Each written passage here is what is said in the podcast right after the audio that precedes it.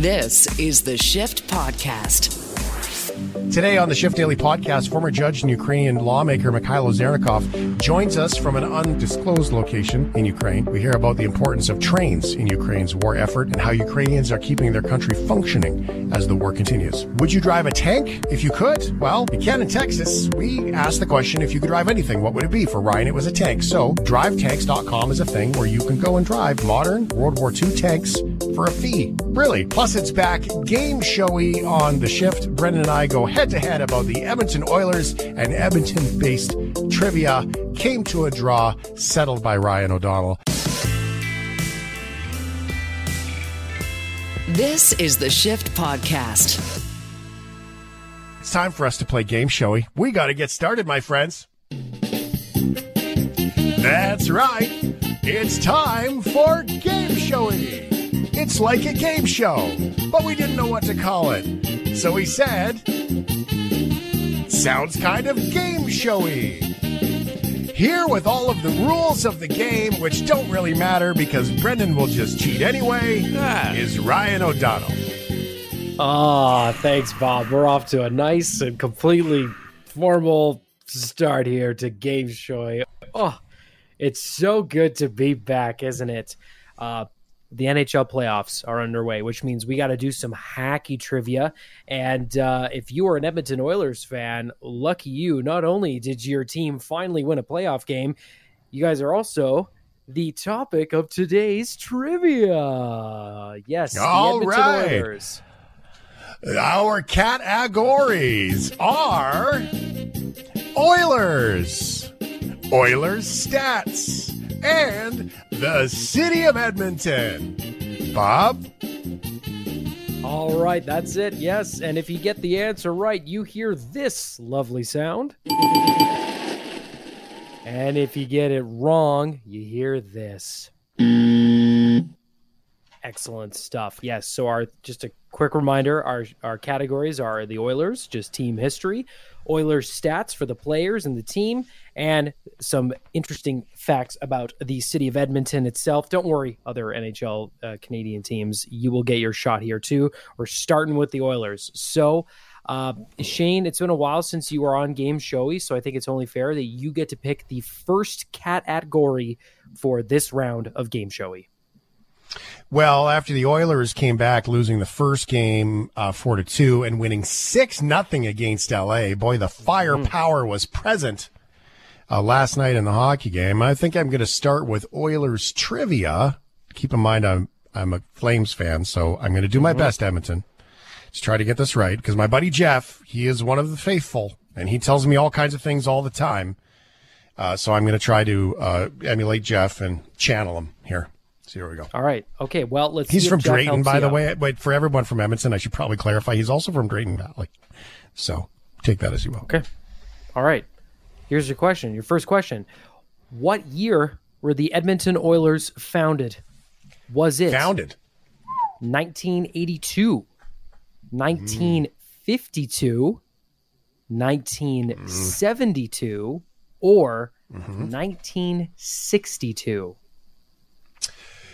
Uh, well, Bob, I would say 1952. That's way too original hockey stuff. And 82, they were already working on um, being a team. So I'm going to say, what was the one in the 70s? 72. Uh, my inner uh, Jeff Hubert says uh, that would be 72, Bob. 1972 is correct. Yes. So the team Yes. played its first season in 72 as one of the 12 founding franchises of the major professional World Hockey Association, the WHA, which then joined the NHL in 1979. Sweet. Love it. Yeah, See, I go. knew that by Brendan 82 Kelly. they were already rolling, right? Right. So. Yeah. But uh, yeah, I didn't. I did not know that they started out in the WHA. I thought they were NHL. So there you go, part of the merger. Brendan Kelly down one nothing. My friend, pick a category and uh, let's get a story. You could call me down after the the question. Like Mm-hmm. we're still in the first round. To say that I'm anyway. Stakes Uh, are high. With that being said, if I get anything correct, it'll be amazing. As uh, as someone who doesn't watch hockey and also I, I did. grew up in southern Ontario, so there no no other Hmm. part of the country existed outside of the 905. In the That's curriculum? fair. Yeah, There is the uh, There's a there is a, Canada west category that's Bay. just Edmonton. yeah, If yeah. that helps you. Yeah, that's the one I'm gonna go with. Um, Okay. since I'm not a big hockey guy, so let's go with the city of Edmonton. Also, something I don't know much about. I went to I was in the airport once. Okay, all right. How about this? 150 years ago, Edmonton was just a fur trading post. What company ran that trading post? Was it hmm. the Northwest Company, the Hudson's Bay, the XY, or the Western Trading Union? Um, I'll go with a well-known Canadian company of Hudson's Bay. That is correct, Amundo. That is correct. All of the other ones Is that the only up. real company on there? I thi- yeah, I'm Yeah, pretty it's sure. the only one I'd yeah. heard of. That's why I said it. Yeah. Stuck out in my mind. All right. Very uh, shift heads, by the way, go. if you want to contribute in, you can text in the answer because if Ryan gives us permission, he will allow us to go to the text line and pick an answer from the text line, just I so you will. know. 877 399 9898. So if you know the answer, text it in. You could help out. Text them to me, Excellent. not to Brendan. not to Brendan, or to just to me, not to Shane either. What am I saying? It, just text them to me. okay, uh, sh- it's tied one-one. Shane, please pick a category, my friend. All right. So the categories are the city of Edmonton, Oilers, and Oilers stats. Yes. I'm not very good at the Oilers stats. BK's better with the numbers. So I think I'm going to go after an Edmonton question and uh, hope that he takes a Edmonton stats question. question. Okay. All right. Let's uh okay, let's spice it up a little bit here. Which uh Canadian indie rock artist calls Edmonton home? Is it Tegan and Sara, Feist, Metric, Arcade Fire, or Mac DeMarco? Okay. I know this one. Oh yeah, of course you do. You're the music guy, right? I know it. Mm-hmm. Okay. Well, let's. uh Can you repeat? Okay, so repeat them again for me. Yep, absolutely. So, can, Okay. which of these artists is from Edmonton? Tegan Okay. and Sara, Feist, Uh There. No, Tegan and Sara from Calgary. Metric, No, they aren't. So no, wait, wait, wait. Arcade I'm missing Fire. one. You just said one. You're moving too fast. Slow down. for. Feist. Tegan and Sara is the first Feist. one. They're from Calgary, so it's not them. Okay. Feist all is from right, so Calgary. It's not her. Metric, They're from Toronto. Arcade Fire, They're from Montreal. and Mac DeMarco. Never heard of them. I'm Really? gonna go with Mac DeMarco because it's the only one I don't Ma- know. Well, Mac DeMarco is correct. This is good. This stat's going to be interesting. So DeMarco is quite a well-known Canadian indie artist. He was born Oh, in sorry, Mar- Duncan, sorry, Mac. BC, but he was raised Duncan. in Edmonton.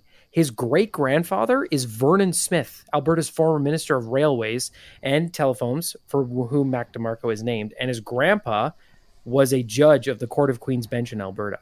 So Wow, deep fancy. routed in Alberta. Yeah, interesting stuff. Sorry, A Mac. lot. I'll look it up, man. I'll give it a listen. I didn't know. It's great stuff. Love Mac DeMarco. All right, Brendan Kelly. Sorry he took the music question, but uh, you, you you still have a great opportunity here. You're only down one point. You tried to help me out there. Uh, I guess I'll we'll go with the category that we haven't chose yet. Oiler stats, which Oilers stats, stats, stats. Okay, all right. Uh, well, lucky you. We uh, have stumbled upon a question that has sound as part of it. It is the uh, it is the the third question or the second question in my roster of uh, special questions with music or music and or extra bits. So here's the question. Right now, just I want you to first take a listen. This is Wayne Gretzky just doing Wayne Gretzky things, being the great one back in 1996. And back out comes Wayne Gretzky. Gretzky moving ahead, picks up Olsen, fights his way free, scores! Gretzky shoot one out he has 100 points. That was his last 100 point season. How many did he have in his entire career? Oh God, Was it more than anybody else. Is that an answer? yeah, that's a good answer. was it okay, but I, I, all right, this is going to be good though. Was it All right. 10, 16, Oh 13, or 8?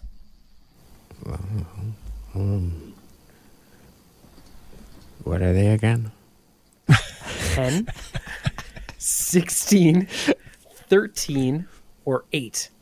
I'll go with uh, 16 because it's the most.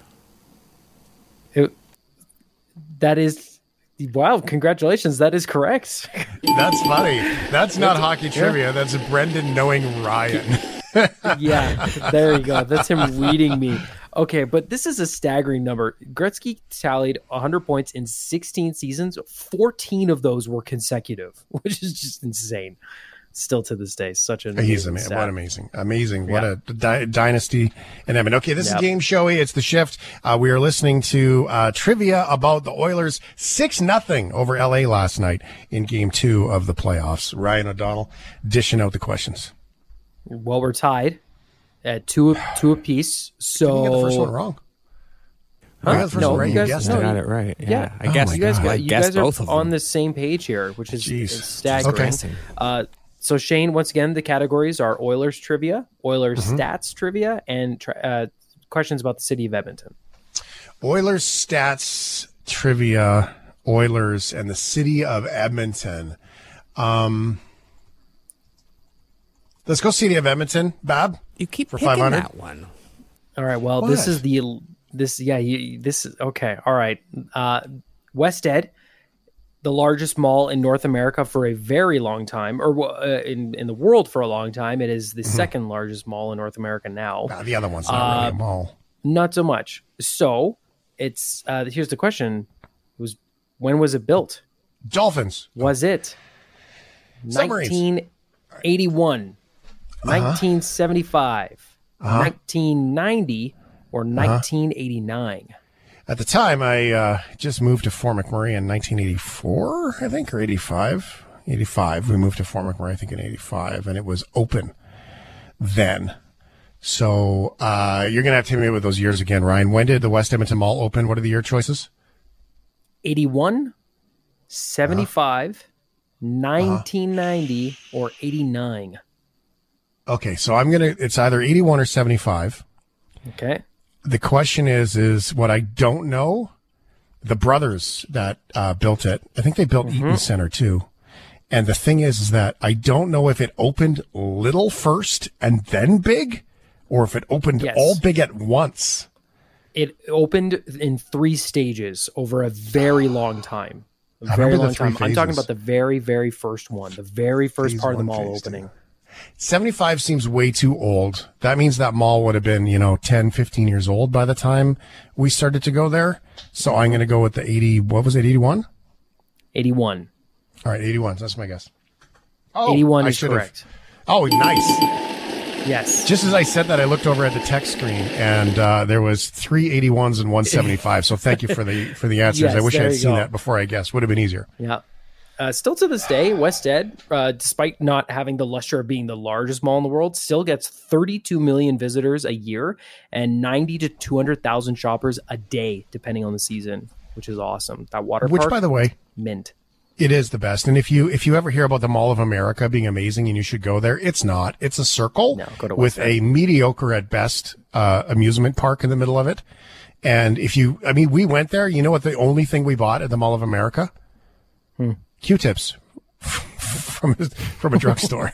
that was it. That was the only thing we could found that was interesting. And then, um, but although the train systems get in and out of their mall was really cool. But there you go, Edmonton. You still got Yeah. it. All right. Well, you're up three to two. Brendan Kelly, Yes. we are out of Edmonton questions. We only have Oilers questions left. Shane chose them all. Shane took Yes, he did. of them. Thank you. Yep.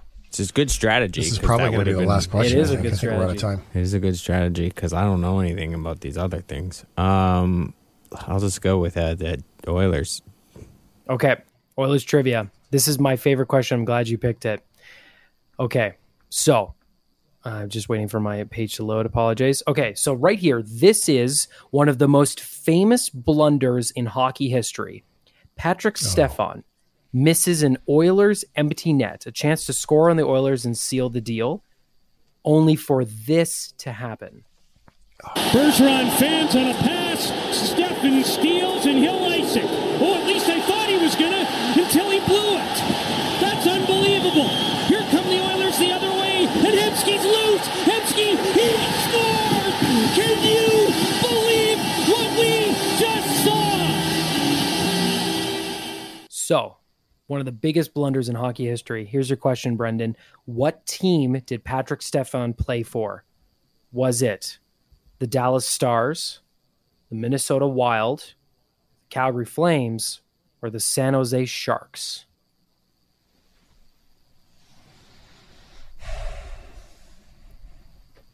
I don't know.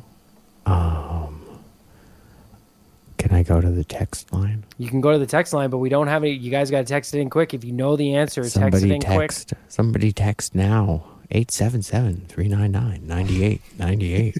oh, there's There a we 10 go. second delay and everything too. It'll be oh, this. Uh, I can one. tell you this. got one. Um, And there one text says listening shark. in streaming. In the pre-roll that you're not seeing yet, because I get a pre-roll of those texts at UCBK. Uh, so the first one is shark.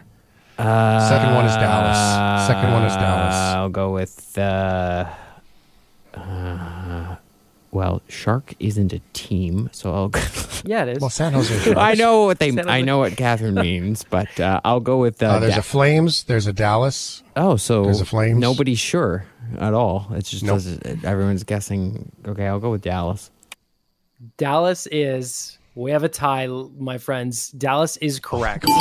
Stefan plays for Dallas. and here's the three insane guesses. statistics. Okay, He's lucky So- and smart. He's lucky and smart, Brendan Kelly. But th- I have to share this stat with you. This is incredible. So the Stars won that game in a shootout, but that extra point that the Oilers got was in- incredible for their for their whole team because the Blackhawks and Oilers finished that season with 71 points, and the Oilers had the tiebreaker. Oilers finished sixth last, and the Blackhawks played fifth last. With an 8.1% chance of winning the draft lottery, the Blackhawks got it and received the first overall pick in 2007, which turned out to be Patrick Kane. Had the Oilers not won that extra point in that unbelievable goof, the Edmonton Oilers could have drafted Patrick Kane, one of the greatest stick handlers of all time. Wow. Yeah. Okay. Well, I'll tell you what. For the tiebreaker, I'm going to uh-huh. ask a question of Ryan O'Donnell. How does that work? Oh, yeah. Yep. So we need a tiebreaker. If Ryan gets it, do you want right or wrong? Brendan, you get to vote for right or wrong. You win this game all the time, so you can pick. Is Ryan going to get this question right or is he going to get it wrong? It is an Oilers based Edmonton question. Okay. Mm, it's tough to say. I'll, I'll say. I guess I'll say right because he did all this research on the team today. So hopefully, Okay. he knows it. All right. Yep.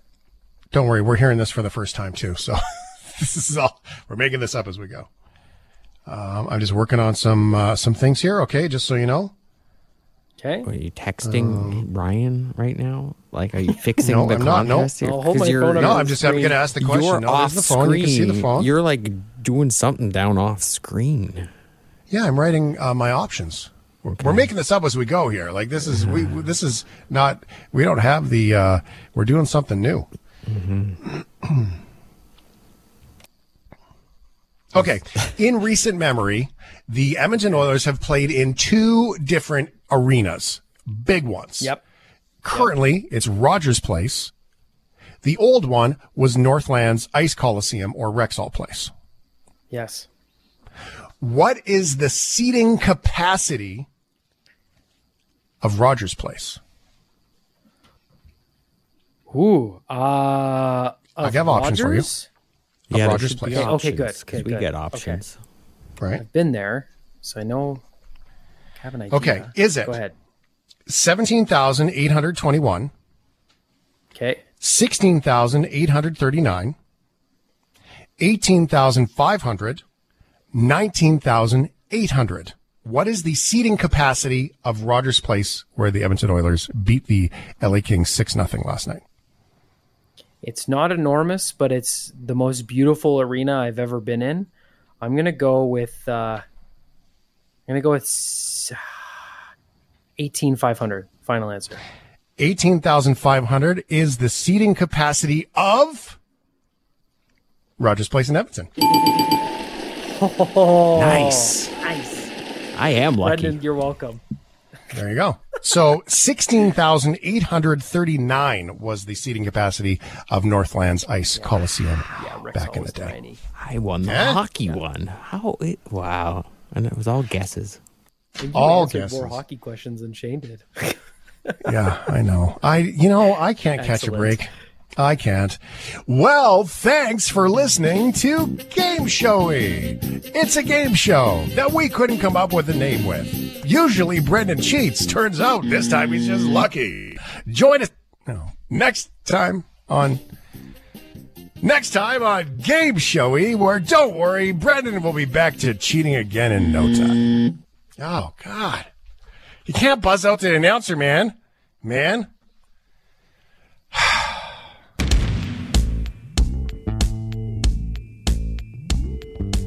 This is the Shift Podcast.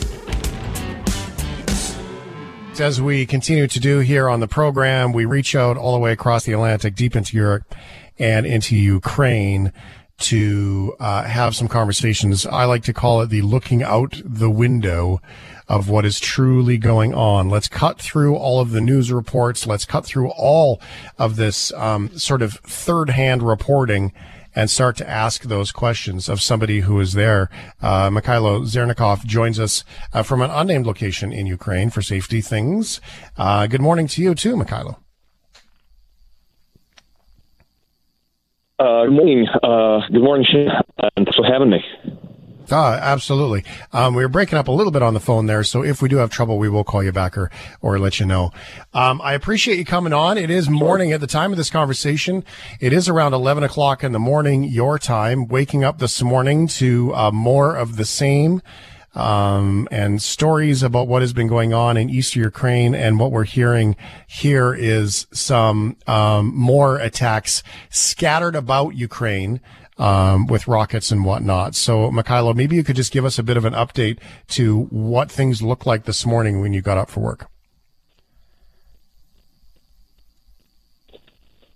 Uh, right. So, yeah, uh, yesterday several rockets hit uh, Lviv and some other, uh, many other places uh, around Ukraine, which, uh, which again means there is no, the, the, there haven't been a, a safe location, an absolutely safe location in Ukraine uh, at all for, uh, for for weeks now, because you know uh, before that you could you know, be in the region where there was no shellings or no no missiles launched. But uh, uh, unfortunately, now that's it's not the case. So um, yeah, now uh, every pretty much every every every minute, every moment you go like, oh, is, is there is there a siren? Oh, if if there is no um, if there is no siren, then um, yeah, basically you're you're always under threat of, of being hit by a missile, which is not which is not cool.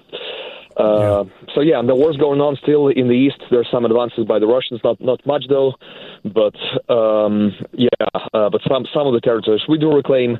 So it's going on and on. Of course, the the total, the, the very big offensive or the retaking of the whole east of Ukraine or the whole Donbass is not happening, luckily. But there's still very heavy uh, fighting and casualties, obviously. When we had a conversation last week out of Odessa with one of our contacts there, Hannah had shared with us that uh, there was a group, the United Nations and Red Cross, did try to get out of Mariupol. They were supposed to go on on their journey, which was supposed to be around uh, in normal times four to hours or so, and had taken an entire day. They hadn't heard from at the time.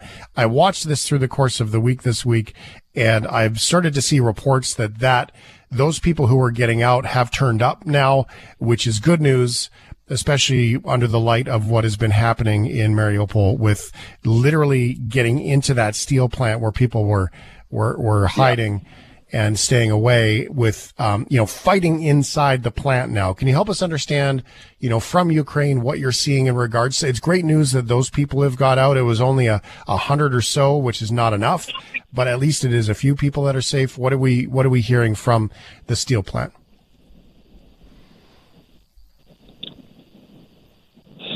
Right, there's still there's still a tragedy. Uh, there's still a very very difficult situation to say the least because there's a uh, apart from you know uh, hundreds of people who are civilians and who luckily some of whom are evacuated right now, there's um, more than 500 injured defenders uh, inside the, the, the steel plant, and uh, you know, and and the, the other defenders who are still in the ranks, they are not um, not having you know uh, access to medicine, to to even you know um, to, to to the shelves to replenish their ammo, to to how how can you do that? How can you fight back for 70 days without you know? let alone you know resting and and you know food and and, and other things i don't know it's just it's just uh, uh, inhuman how how they uh, in, in in in a good sense how they are um, yeah how how they or superhuman so to say uh, how they're defending uh, you know the last bits of free um, uh, Sea of Azov uh, coastline and and uh, last bits of free Mariupol, which is of course uh, you know. Um, um, yeah, heroic, but at the same time tragic because um, unfortunately we, we see where, where, where you know where, where, this is going, and unfortunately there's there's no way so far. You know, we don't see a way to to deblock that or to to keep to, to keep them to aid them somehow, anyhow. Uh, in our conversation before you came on, we were talking about how far we've not come, and and with your previous history of being a judge and working on judicial reform in Ukraine before all this started, um, I think that here in the Western world, I've sort yeah. of d- described this world of this this utopian idea that the whole world is peaceful and loving and kind. And while absolutely uh, there are elements of that, and we wish it was all like that, you have seen firsthand through the course of your life and your career the ugly parts of all of this. And I, I drew back a hundred years as there was another piece that I had read about how important trains are in Ukraine right now. And if we go backwards in time, a hundred years, First World War into the Second oh, yeah. World War, the number one most important thing was trains we haven't come very far, really, when we look at all of this. When we look at what's going on in your country, we haven't come very far. How does that affect you as a Ukrainian? I mean, you can you can answer that uh, however you like, with the political side of it and the policy side that you've seen professionally, or what you've seen in your life living in Ukraine. Because I would like to think we've come a lot farther, Mykhailo, but the evidence, unfortunately, is all around that we have not come very far.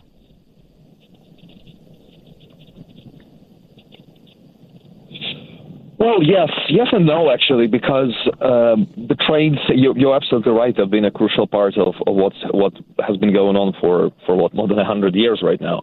Um, in Ukraine, though, you know, there, of course, there's there's air, there was air traffic because the war started. Now, of course, there's none. So um, it is extremely important for the sake of you know. I think the trains moved what about if I'm not three or five million people during these two months. It's insane how many people have moved, um, or or more.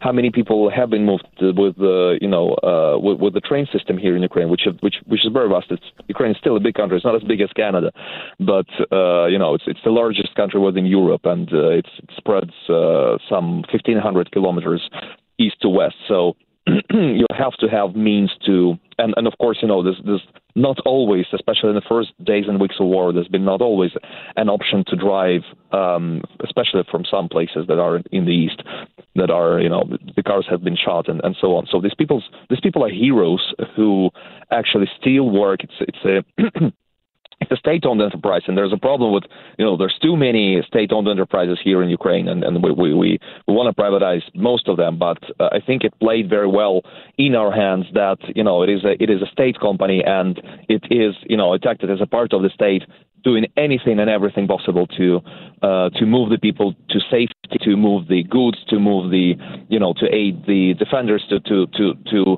to do all the things possible to you know to uh, to evacuate people. Uh, they're literally literally heroes. Um, that you know risk their lives because you know this, the, the, especially the, the, recent recent the you know the missile strikes. They're on the um, railroad infrastructure actually. So they it, it's it's it's uh, you know I can't describe it lost for words how important the work of the of the railroad is in Ukraine really. Is it um is it hard from the policy side of it when you look at what you're going through now? I mean, you're still I mean, you still have to work, Mykhailo. Like you guys still have to. Ukraine as a country still functions. It has to function in order for right, that to be something to fight for, right? So, how do you do that today? How do you look at that? Absolutely. You say you talk about old state-owned, you know, entities that have to be privatized just for the sake of cleaning up the country from the old world into the new world. What is worth privatizing, what is not worth privatizing, um, what's better for the people. I mean, you're still going through all of these things all the time. Is that difficult to do to sit there and say, uh, or or is it one of those things that inspires building uh, the future of what this looks like in order to get there? I'm curious.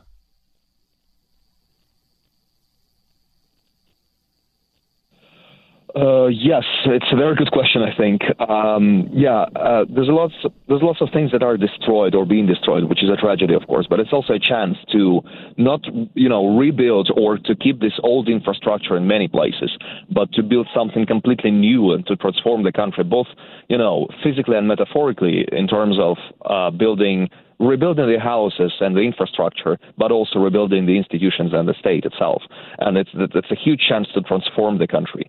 And that's that's of course uh, you know defeating the enemy is a, is a biggest challenge. But uh, I, I'm I'm wondering whether the whether it is not a bigger challenge to you know to transform ourselves because you know it's, it's quite it is it is not easy but it's quite simple on the war you know there's the enemy there's the direction shoot there uh, to to to to to be able to conquer yourself that's the you know it's that, that's the challenge that is also great. So um, it is. Um, it, it is, of course, you know, to, to, to, to really win this war, we absolutely have to have a strong state, strong institutions. Um, you know, we have to have rule of law, we have to have free market, we have to have functioning democracy, functioning economy, all that. So for that, we really need lots of reforms. We really really need uh, lots of transformation. There's a lot, you know, there's the EU accession mechanism that uh, that is now very uh, popular and, and, and, going on. You know, we we are uh, we're heading towards. Uh, hopefully, you know, get, getting the EU candidacy uh, status in June this year. So uh, that, that, also means a lot of reforms on on the road to be to becoming a full uh, EU member. So that's that's of course that's that's a that's a very big challenge, but that's of, that of course has to happen in order for us to become a, a strong country, so that neither Russia nor anybody else even dares to think of um, attacking us once more. Well, it, it is interesting to note that in the before the war in the old world, wasn't it? If I understand correctly, there was a few things that needed to be cleaned up, if you will, politically in Ukraine, in regards of the EU and of NATO, in order to make those things happen. Yes. So, I mean, uh, there's probably an awful lot of people in in your orbit that went, well, we need to get this stuff done, and we need to get it done quickly. Um, you know, because there there's still remnants of old world stuff, and I guess I get curious about in and around all of this policy stuff, Mykhailo, because this war must expose some of those people. Uh, and I don't know how you can answer this one and, and keep it appropriate for your work. So take that or, or however you need to, but there must be some people that get exposed mm-hmm. here that are stalling things and slowing things down. Uh, it makes me curious of the divide that could happen politically there too.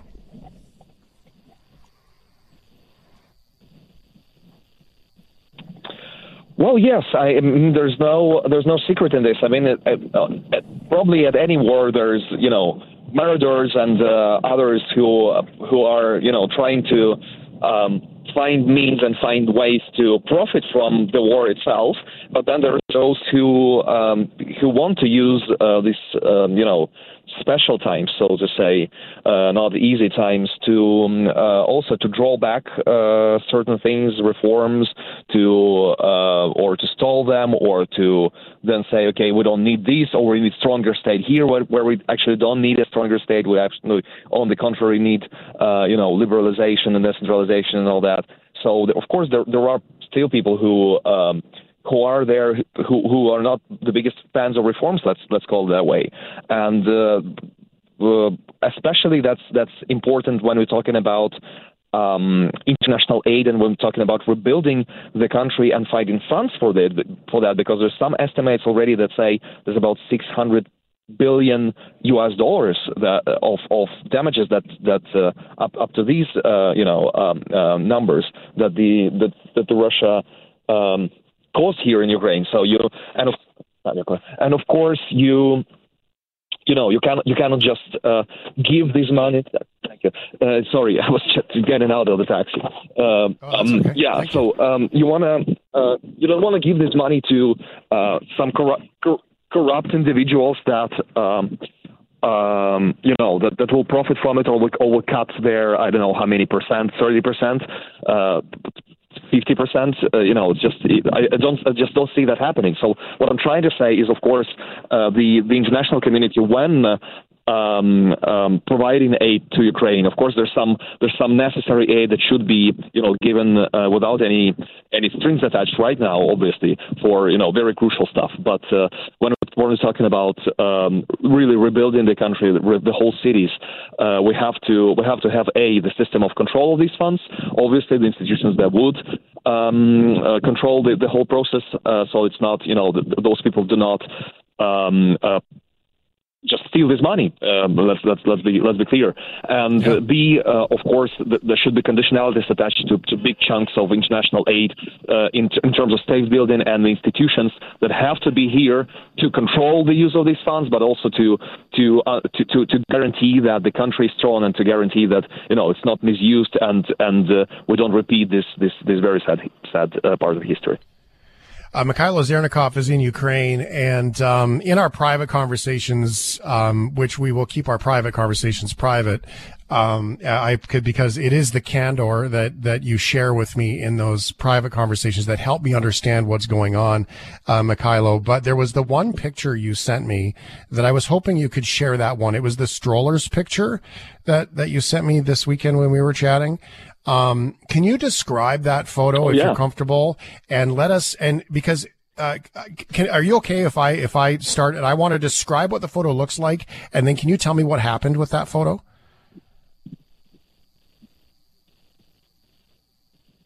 Please, of course, yes. I, okay. So Mykhailo sent me this um sent me this photo, and it's like a platform on a on a train station platform, and across uh, the, the, field you can see uh, different rail looks like train rails that are sort of there. Uh, looks like signals and and wires and things uh, that are a train station. Well, on the platform, one, two, three, four, five, six, seven. There are seven empty strollers sitting on the platform, just abandoned and left there. Help us understand what this photo means to you.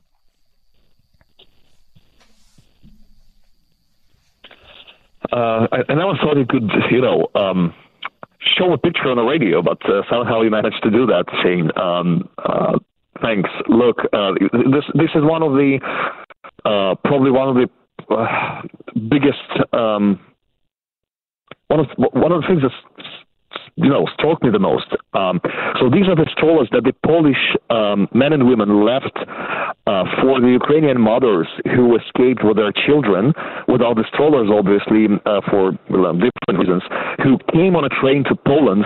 So they um, have a stroller when they you know exit the when they exit the train and when they when they are on the platforms so so they are comfortable moving their child to you know to safety to where they um you know agreed to to leave or where, where they will be you know sheltered or or, or um, um, received by, by the by the Polish citizens, which of course you know it's it's it's the it's the it's a very good depiction of how the Polish people are really um, um, you know helping Ukraine, and uh, just the, the recent polls show that you know um, um, the Polish President Duda is uh, uh, at, at, if I'm not mistaken 92 percent the most popular.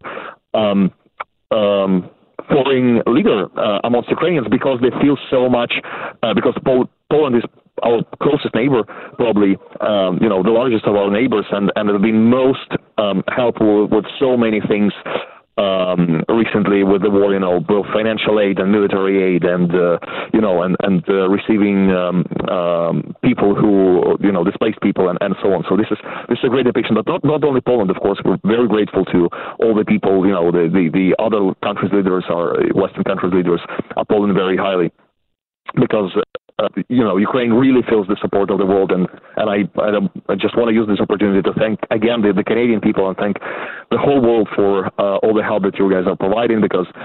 Yes, it is. Um, it is a fight for Ukraine's independence, but it is essentially a fight uh, of good and evil um, um, in the world of, of democracy versus um, autocracy of light versus darkness, and uh, it's it's very heartwarming to see how, how the world united um, uh, in in this fight and how I'm sure uh, altogether will prevail. Mykhailo Zhernakov in Ukraine. Um, thank you very much for being with us again and sharing your heart and this photo. Um, I, I would like, can I share that photo publicly inside our, our radio show group? Uh, would that be okay with you? Please, absolutely. Yeah, absolutely. thank- and, and thank you again for having me, and thanks for, for doing all this. That, that No, really matters. I appreciate it. Um, I appreciate you so much, and I've learned so much. Holy moly! About I've learned about life. I've learned about Ukraine. I've learned about relationships. I've learned about the important things that happen, uh, the important things that need to happen. Um, it's it's been absolutely amazing. Mykhailo Zhernakov joining us uh, in Ukraine. Uh, thank you very much, Mykhailo. Be safe. Thank you, Shane. You too. This is the Shift Podcast. I want to know, like, not if it's cool, it's cool, it's fine. If you're like, I want to drive an F1 car, Brendan Kelly said he wants to drive a Volvo, which I don't believe that to be the case. I believe that Brendan Kelly wants to drive like a NASCAR because he loves NASCAR. He's moved into the F1 stuff now, the fancy. He got tired of left turns. He wanted some right turns. So uh, he's busy at the moment. I look forward to um, hearing what you would like to drive. If you could drive anything in the world, what would you drive? Now, Ryan, uh, if you missed what he said, we'll talk about that in a second. Now, if I could drive anything in the world, what do you think Shane would want to drive, Ryan? I want to hear your guess. Ooh, I'm gonna guess. I feel like I'm going off of something that I is like a fleeting memory in my brain, but I'm guessing like a old Porsche. Or no, no, Oh, no. yeah. It's an Aston. That's fun. It's an Aston Martin for sure. Oh, It's that's my favorite car. Martin. Yeah. No, both are correct. 2007 Aston Martin Vantage V6 manual is one of my favorite Nice. cars if I could pick that car. And you're right, an old, uh, like depends on the year and the model, like all 911s, but depends on the year and the version of the 911. Um, you know, like there's 79 turbo. Um, they didn't have a cabrio till past 83. So it's sort of mid 80s cabrio into the 90s. So it just depends on the car. Those are both right, but I've driven, I've driven those cars. That's why I love them. So, I mean, for me, flying aerobatics in an airplane, I've, I've done, had the opportunity to do that. So I flew an extra 300L, uh, over Niagara, actually, upside down and all those things made me sick. I should try to find that video. I think I've got that on my Facebook somewhere. I should share that. Uh, you can hear me puke at the very end of it. Are you okay? Yeah. It's great. Um, now, what would you want to drive? Now, BK, I, I edited your decision to say more of an F1 car versus a Volvo. No? Anything in the world, any machine? Like Ryan said, a tank. because what I want to do is drive on the open road and discover new places and Oh, see that amazing, yeah, southwestern sunsets and those types of things, and drive through Uh-huh. Europe and all that stuff. So I just want a nice, reliable car to do that. Yeah, Okay. I, and safe, too. yeah, safe. Yeah, vehicle wise, I don't really care. I don't want to drive an F one car. You, you're you're stuck on a circuit. It's not street legal, and I don't care about the mechanics of it. I was always a Oh, and like personality person. Yeah. Yeah. Yeah, you don't like rules, rules. unless they're unless it's unsafe. Okay, so that's cool. For me, it's a bus. I just want to drive a bus. You want to drive a bus? I do. I city want like a giant Like a school motorhome. bus? No, like a giant motorhome, like a full size oh. like bus motorhome, or a, or a, like a hockey team bus, like a full size coach. That's that's that's it for me. I think that would be the most amazing thing in the world. I, when I was young, I had the opportunity to drive one of those big heavy hauler trucks, like those Tonka truck looking dump trucks. Those were fun. Drove a Peterbilt, like down a gravel road. I didn't get to drive it with a trailer, but I was okay. It was manual. It was fun. What would you drive if you could pick anything to drive? 877-399-9898. Ryan has a love affair with tanks. Um, you love tank games. In fact, you have had to uh, de-addict yourself from tank games. You you love them. Yeah, I quit playing a game I played for over 10 years because it was sinking too much money and it was making me angry. Um, but I love tanks. I, I know how to calculate the armor thickness of a tank with a mathematical equation, but I can't do algebra. But I can do it with tanks because I love them so much and the engineering and all of it. Love it. Catherine says, um, I want to drive the big spaceship from Star Wars with Harrison Ford in the back seat. I think she means the Millennium Falcon. Um, I'm pretty sure you just want to hang out with Harrison Ford, Cat. Come on. Um, okay, so spaceship. That'd be fun. You'd be ripping, right? Uh, 1989 Chevy Caprice Classic comes in. I'd love to drive a Bugatti or some kind of supercar. Uh, supercars are super fun. Um, then what about like, like electric cars, like electric supercar, that kind of torque, like zero to 100 in a second and a half? Mm, the Awesome. Rimac. Yep. None of those come, it's still tanks for you, huh? It's a tank. It, it's it's they're a feat of engineering, right? And I uh, I remember watching a TV show on History Channel called Greatest Tank Battles of History, and there was a Canadian veteran by the name of Radley Walters who uh, knocked out eight German tanks in World War II in his Sherman Firefly. And hearing him talk about operating that tank, commanding it when I was a kid, that's where the love affair started, and then just a rabbit hole of the engineering and mistakes and the marvels of all of it. Yeah, like you hear about Porsche in World War II designing the Beetle, uh, and uh, or not the Beetle, sorry, like cars for the Nazis and also tanks for the Nazis too. It's crazy. Yep. The Volkswagen. It's the Wagen for the Volks. Maybe Okay. maybe I would do an NHRA top fuel dragster because it can get down the quarter mile in two and a half, three seconds. And then after I'm done that, three seconds of work, I can get back in my Volkswagen and continue my journey across the American Southwest. Or Europe, which is definitely not Yeah. the Southwest. That too. Or the the way east, the the east of the west or the west of the east? The west of the east. Uh, I've always Okay. wanted west. I just I go west. I Now- keep going west. My son has a Volkswagen, so I can get Brendan into a Volkswagen, but what if I could get Ryan into a tank? It's a thing. It's literally a mm-hmm. thing that you could get into a tank. Would you go, Ryan, if you could get into a tank? Drive it. I tried to buy tickets to an event in Calgary called Tanks and Tacos, where you could eat tanks inside, eat tacos inside of tanks. Got canceled, but yes, I would do it. To answer your question, absolutely. All right, joining me now is a guy who his name is Brandon Riley. He is with a company called DriveTanks.com. Uh, Brandon, how are you? I'm doing absolutely fantastic today. Thank you for having me. So tell everybody where you are, and then I'm going to try to decipher what the heck you do. So yeah, I'm with DriveTanks.com. We are actually based out of Uvalde, Texas, which is about two hours west of San Antonio, about halfway between that and the border with Mexico. Wow. So out in the beautiful Texas Hill Country. Okay. Now, drivetanks.com, much like Fighter Combat International for airplanes, uh, is pretty unique as a, a, a getaway kind of thing to do. You guys basically allow people to go for a rip in a tank. You guys have the coolest whips ever, if you will. Oh yeah. So yeah, no, it's we specialize in the more ground-based stuff. So yeah, no, we actually have 16 tanks total.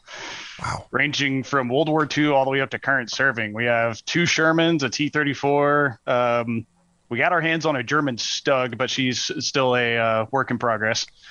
So and we also have a bunch of Cold War tanks, M41 Bull, uh, Walker Bulldog, German Leopard. It's quite a lot to take in all at once. Now, for everyone who um, needs to hear this part, this is a uh, encapsulated environment, safety training, all that stuff. Because we might as well get that part out of the way and say this is like supervised scenario for people to go and try things uh, in the proper environment versus to take one for a rip in a shopping mall parking lot. Precisely. It's our entire crew is all prior military, so it's it's all combat arms prior military. So y'all are in a very safe environment. Oh wow. Um, okay, so let's. your mechanics must be busy. I can't help Very. but ask. Very. It's everything with this requires a crane. Like even the deck plates on the leopards weigh about five six hundred pounds. Yeah, that's amazing. Um, uh, I mean, interest in this stuff must be going up. Brandon, I mean, people are more and more curious than ever, and the opportunity to drive tanks from different places in the world must be a real curious thing um, for people to find out with you. Oh yeah, no, most definitely. It's um, we were incredibly popular back in 2019 before everything started getting crazy. We were getting people from Germany, Britain, France, China, Russia, all over the world were coming out to see us. Yeah, and um, when you look back at some of these older tanks that are out there, troop carriers and these armored um, machines, when you look at them, can you even imagine what that would have been like? Truly, I guess you get the experience of it with the big cannons getting shot and stuff like that. But I mean, really driving into some of those situations. Um, I guess it does beg the question: which ones are safer, the old ones or the new ones? So new ones are most definitely safer.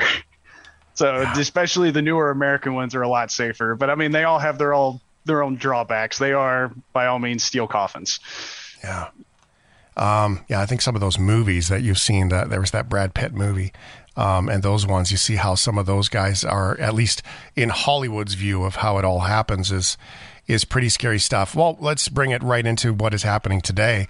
Is that you know you've seen all these photos come out of Ukraine about Russian tanks getting obliterated because the stories that we've heard is that since the Gulf War, uh, the Western world has known the vulner- vulnerability of those tanks in particular.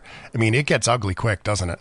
Very, yeah, very. And it's even since World War II and when tanks really came into their fashion, it's always been an argument of armor and gun. And gun has always won. Always. Yeah. So it's as we've just gone on, especially with us and fighting in the Middle East, stuff like that. We've learned a lot about Russian technology and stuff like that. And we know how to kill them. But it's yeah, there, there's even our M1 Abrams were knocked out by RPGs that were built in the 70s. Yeah. Yeah, so it's staggering stuff. Okay, so I'm going through this list of all of these different things. I perhaps uh, like the tracked motorcycle would be super curious. It's also more in my price range of things that you can drive. Um, it's expensive. It ranges from 700, 500, 700 dollars US to get all the way up to a couple thousand, three thousand, and you can shoot the guns and all this stuff too. On some of them, you can fire guns too. Is that that legit? Oh yeah, no, it's uh, so with our Sherman, the Walker Bulldog, and um, our T34 all have live guns. So it's a true 76 millimeter gun for the Sherman, and you're firing an actual tank round. We're not shooting powder loads or um, blanks or anything else like that. You're actually shooting a projectile downrange. Oh, really? Hey, I guess that happens on a again secure range. it's Very secure like just, range. Yes, it's they're not landing in a neighborhood close by. No. So that being said, we're on an 18,000 acre ranch. It's uh-huh. about 27 square miles. So that's fair. So, yeah, and we're shooting into the base of a hill.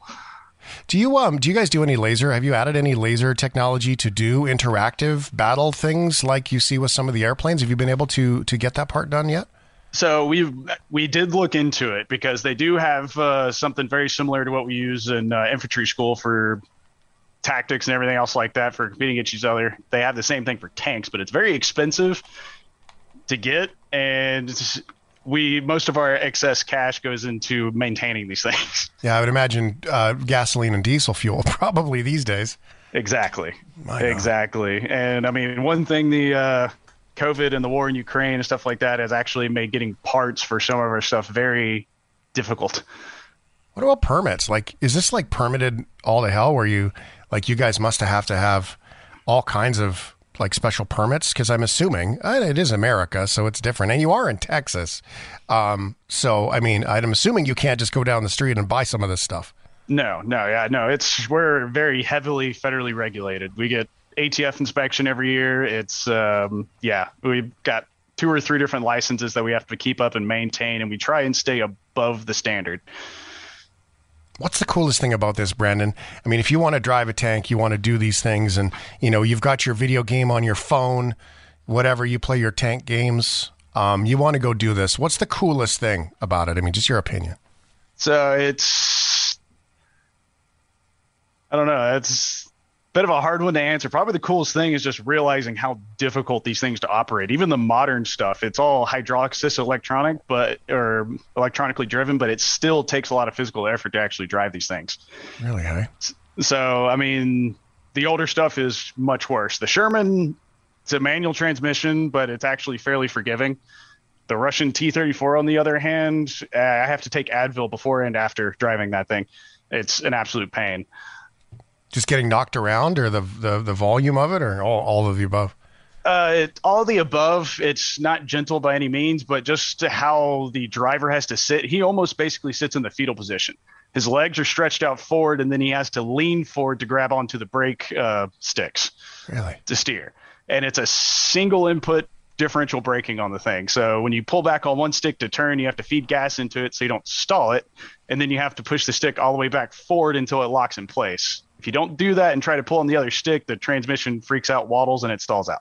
Really? And then Yes. here you are with your life on the line trying to do all that. By the way, you might be in it for four days. yeah, you know, precisely. It, the T34 was so difficult to drive, or at least trying to teach, show people how to drive it, that even back in World War II, the shifter is actually in the assistant driver's side of the tanks, not in the driver's side. Makes no sense. but I guess when you're building it, you're not building it from those needs. You're building it from survivability and then, of course, that cannon, like you talked about. Yeah, it's the T34 by far is bare minimum. Wow. I Bare guess you can't take a car home from work at this job, can you? No, no. This is fascinating. I absolutely love it. Um, it's drivetanks.com if you want to go check it out. Um, fascinating stuff. Brandon, I really appreciate you popping in and giving us a little bit of insight as to what this looks like. It's expensive, but it sounds like, you know, you talk about a, a fella's getaway weekend. That must be what you see a lot of stag parties and, and the fella's getaway weekend. Oh yeah, no, most most definitely. We get a large number of bachelor parties. We do corporate groups, and I mean, we just have families coming out, and it's a once in a lifetime experience for them. So I mean, we've even had families bring out their. Um, we had a Korean War vet who actually drove Shermans in Korea come out with his family. Really? So it's yeah, we've met a lot of interesting people doing this. I imagine. And beer after only. yeah, Beautiful. yeah, exactly. Brandon Riley's with drivetanks.com. Thanks so much for being here, man. No problem. Thank you for having me. Now, Ryan, I, I did look up the, the cost of this, by the way, in hopes that I could do that. First, I got to get you to Texas. Second, um, the Sherman tank to drive their tank course is $2,250 to drive the Yeah, course. And if you want to fire the gun, it's 3200 So, um, now which one of those would be your favorite if you could pick one Oh, of the tanks? the T thirty four, T thirty four for sure. I know he's talking. Brandon's talking about how difficult it is to drive, but those things are amazing. They were built so fast in World War II that um, if you notice, if you watch old if, footage of them, you can hear a clank, clank, clank sound when they're driving, and that's Yep. because the pins that hold the tracks together they didn't have time to weld them, so they were loose. But they purposely bent the armor at the front of the tank, so every single time the treads would go around, they would get knocked into place. The pins would get knocked in by the armor bend. It's just this amazing feat of like all like just rushed engineering, and I would love to Wow. see it and hear it fire. Okay, so that's a Russian tank. It's nineteen hundred fifty dollars to drive the course. And if you want to shoot the gun, it's thirty five hundred dollars. Amazing. So big I don't know if you want to hear that. So I did look up. They have the, with the modern tanks. Um, they're all about the same price. The most expensive is that Bulldog that you like, Ryan. Um, that one is yeah. about uh, twenty eight fifty if you want to shoot the gun. I know that's not that's of the modern ones the most expensive. Actually, it's quite wild. I because you can go shoot like RPGs there. it's like thirty five hundred dollars to shoot one rocket. Gotta, that's a love affair. Um, but it is all safe and all those things. Kind of cool. What would you drive if you could drive, afford to, I should say, drive anything? 877-399-9898. Nighthawk Steve says, I would drive a train. That's fascinating to me. It wasn't very many years ago, probably four or five, where I actually looked into it. It's like, how long does it take become and become like low on the totem pole and become a full on engineer and how much money do you make driving trains? I was so curious. I'm like, maybe that's it. Maybe that's where I'm destined to go. And I looked into it and uh, just kind of decided it wasn't really for me because, you know, I'm too impatient for a train. Um, and uh, I like steering. Thanks for listening to the Shift Podcast. Make sure you subscribe, rate, and review the show and share with anyone you like. Get it on Apple Podcasts, Google Podcasts, Spotify, and CuriousCast.ca.